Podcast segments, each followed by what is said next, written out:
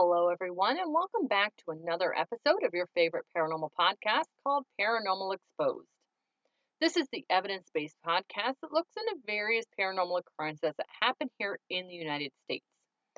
I'm your host, Michelle, and I am a skeptic by nature, but I do want to be a believer.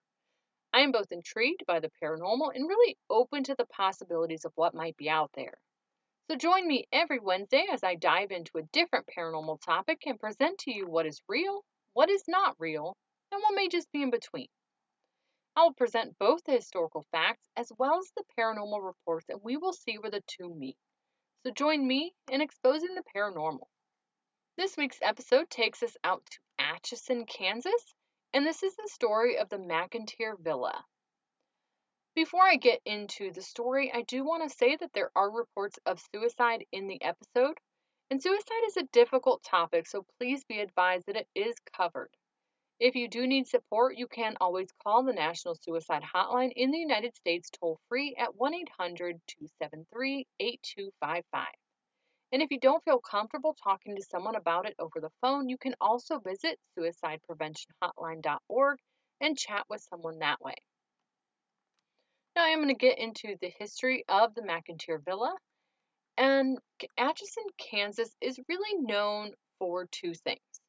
First off, it is the birthplace of Amelia Earhart, and secondly, it is that the entire town is said to be extremely haunted.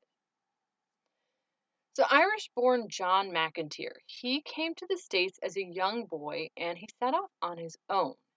And when he got here, he learned the skill of harness making. So, what he did as a young kid, he set up a small shop in Atchison and became really well known and successful in not only making harnesses but also saddles. He was so successful, he was able to expand his business and make products on a pretty large scale for the time. Over the years, he started investing his money in real estate and actually invested in making business blocks in the area as well. In 1861, he married his wife Alice, and in 1889, McInteer Villa was built for John at a cost of about $14,000. That would be about $423,000 today. It took about a year for the home to be completed. It was finished in 1890, and he wanted the home to actually be built in the town. But even with his success, the town actually blocked him from building in the town because of his Irish heritage. So, what he did is he built the home just outside of the town. McInteer Villa is a brick Victorian style home. It's just shy of 5,200 square feet, so not small by any means, and it features five bedrooms, four bathrooms. It has 10 foot tall ceilings, five fireplaces throughout the house, and there's actually beautiful stained glass windows throughout the home. Now, stained glass windows really weren't commonplace as they were really, really expensive back in the day. And if a home had stained glass, it was usually in just one window in a pretty prominent area where people would see it and kind of show your status. Though, as kind of a dig at the town for snubbing him, John McInteer actually put stained glass throughout the home so he could kind of show how successful he is, even though he's Irish. Unfortunately, John and Alice actually didn't get to enjoy their home for very long, as December 11th of 1891, Alice ended up passing away. She'd only been able to live in the home for about a year. In 1895, he ended up getting married again to his second wife, whose name was Anna Conlin.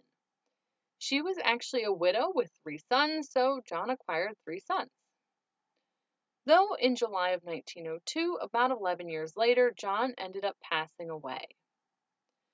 It, from 1902 to 1916, Anna continued to live in the home with her sons, and during that time, many of her relatives actually lived at the McInteer Villa as well. Then in 1916, Anna actually ended up passing away, though members of her family actually remained living in the home until 1925. At that time, it became a boarding house that was called the J. N. Arthur Apartments. The apartment stayed intact until 1952 when the home was actually purchased by a woman named Isabel Altis, though she went by the nickname of Goldie.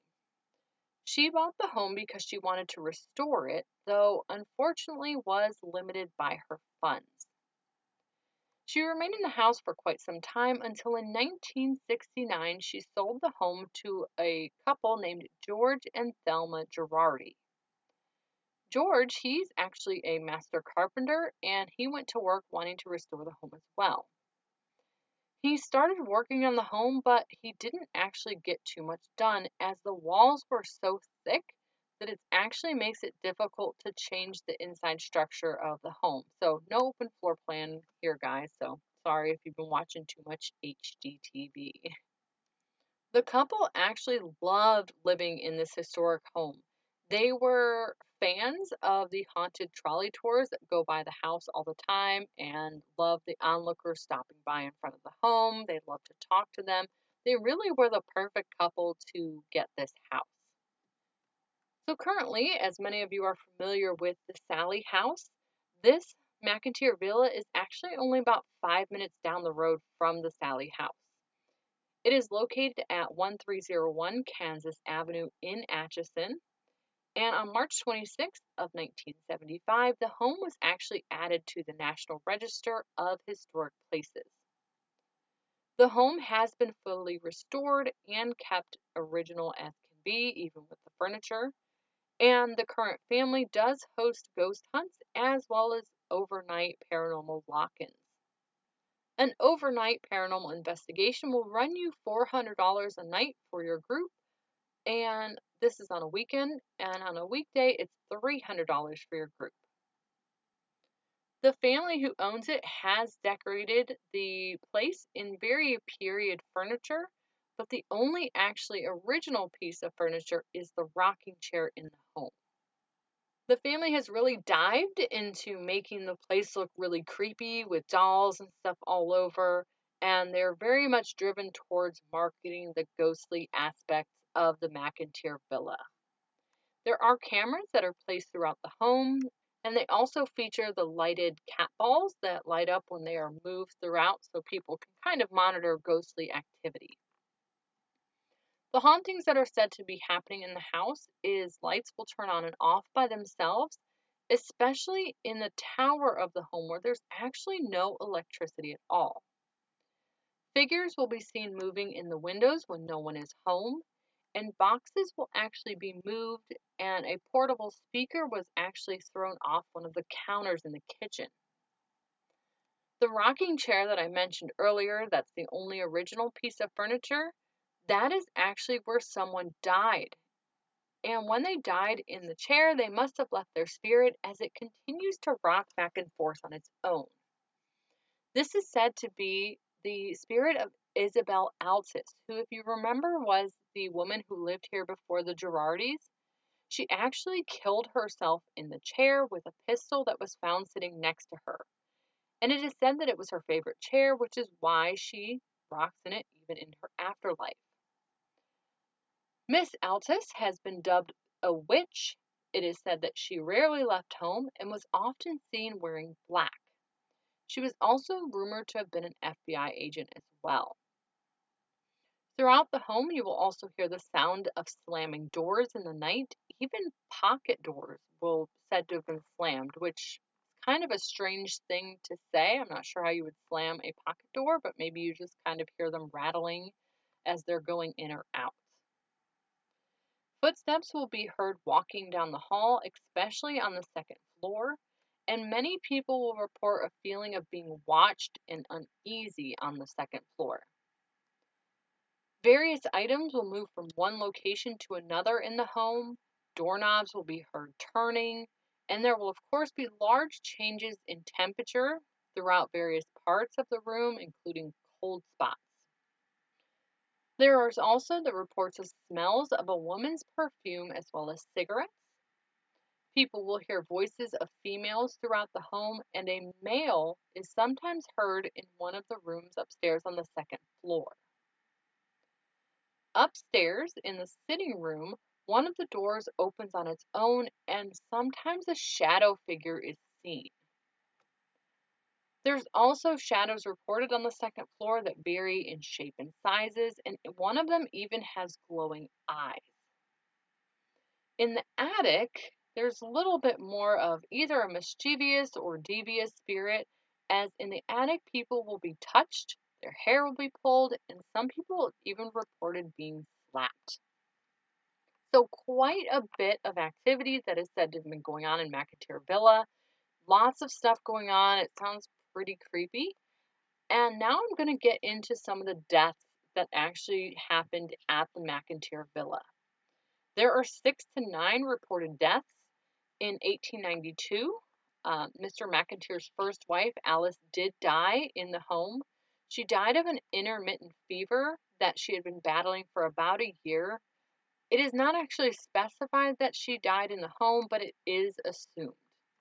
The next death that is said to have been reported in the home was that of Mrs. James Conlon on September 22nd of 1898. Mrs. James Conlon was the mother of Anna Conlon, who was John McInteer's second wife. She had been living in the home when she fell ill and was taken to St. Joe's Hospital. When she got to the hospital, it was found that she was actually fatally ill so they transferred her back to the home at McInteer Villa where she could pass away with her family. In 1899, a year later, Mr. James Conlon, Anna's father, actually died in the home as well. Now, as far as him, he actually did not pass away in the home, even though it's reported that he did. He did pass away in November of that year, but he actually passed away in his son's home, which was on Laramie Street in Atchison, Kansas. In July of 1902, Mr. McInteer himself passed away in the home, and he died of what was called dropsy. Now, this is a term from the time period for excess swelling. These days, it might be something like congestive heart failure, something like that, though it was kind of more of a general term, but he did pass away in the home. Then in 1916, Anna Conlon, John McInteer's second wife, she was recovering in the home from a case of nephritis when she died unexpectedly of heart failure. Now, nephritis was linked to alcoholism in some searches I ran or a paralytic condition in parts of the body, though it was really hard to kind of find out what this might be. But she did die in the home in her bed.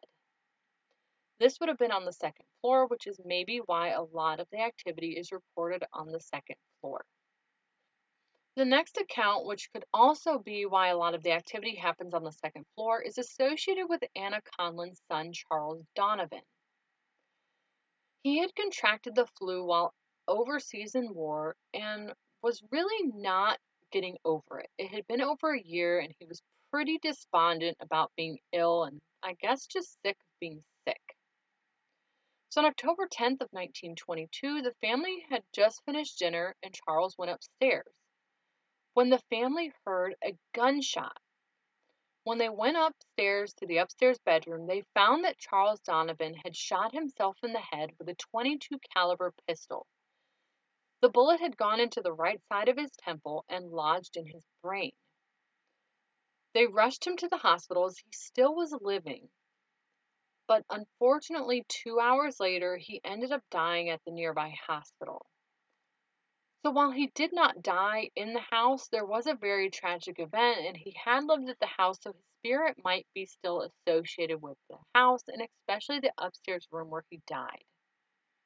This takes us to December 15th of 1969, and this is what happened with Isabel Altus, aka Goldie. Now remember, she was the one who was said to be a witch, who had said to be the FBI agent, who had committed suicide with a pistol in the rocking chair. Well, a little fact checking on this is Isabel Altus had sold the home to the Girardi family, but she didn't move out right away as she couldn't afford it and the Girardis were letting her stay. Now, Goldie was living in the home, but it had been a few days before anyone had seen her. So her neighbor Dorothy Bond and the new owner, Mr. Girardi, entered the home and actually found Isabel dead in a chair. She had passed away in the rocking chair, but she had not committed suicide and there was no gun in place. Her physician stated that it looked like she had died of natural causes and had been passed away for about 24 hours before she had been found. Visitation for her body was actually held in the next room in the house where she had died. On June 17th of 2006, at the age of 86, George Girardi actually passed away in the home of natural causes as well. On September 10th of 2014, George Girardi's wife Thelma also passed away in the home. The last death that is said to have been reported in the home happened in the attic. It is said that someone hung themselves from the rafters in the tower of the home. Now, there are newspaper articles about pretty much anything associated or that happened at the McInteer home. This would be things like articles about people feeling unwell, things like that, any parties that happened. There's no mentions in the archives about a hanging transpiring here. There are records also that indicate that their daughter and others died or killed themselves, though looking through genealogy records, it gets pretty messy as names are put both in undermarried and unmarried names, also, many of the people are named after their parents and their records have been combined. I really had to struggle through all the genealogy records, but I couldn't find any evidence of any other deaths or anybody else killing themselves other than Anna Conlon's son. Regardless, there have been quite a number of deaths from natural causes, from suicide, things like that. And there has been tons of paranormal investigations that have happened. There's tons of video evidence, EVP sessions, which claim to hear voices and screams. Though everything I looked at video and EVP wise seems a bit suspect or really reaching. The video evidence is really lacking.